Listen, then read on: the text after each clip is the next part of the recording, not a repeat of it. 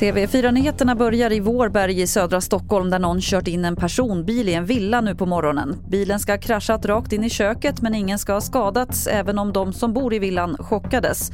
Två personer ska ha sprungit från platsen och de är fortfarande på fri fot. Idag kommer domen mot en 17-åring som misstänks för polismordet i Biskopsgården i Göteborg i somras då polismannen Andreas Dahlman sköts till döds. Vår reporter Johan Håkansson bevakar fallet.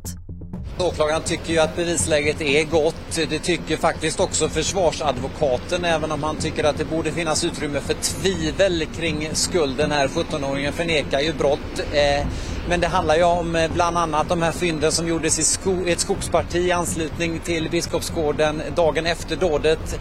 Eh, kläder och ett vapen hittades då och eh, på kläderna fanns 17-åringens DNA. Sen finns han ju också på övervakningskamerabilder från den här kvällen i området. Åklagaren yrkar på minst 10 års fängelse. 17-åringen nekar till brott. Idag ska Socialdemokraternas Magdalena Andersson ge en rapport till talmannen om hur det går med att bilda regering. Senast på måndag måste hon meddela om hon kan få till det eller inte.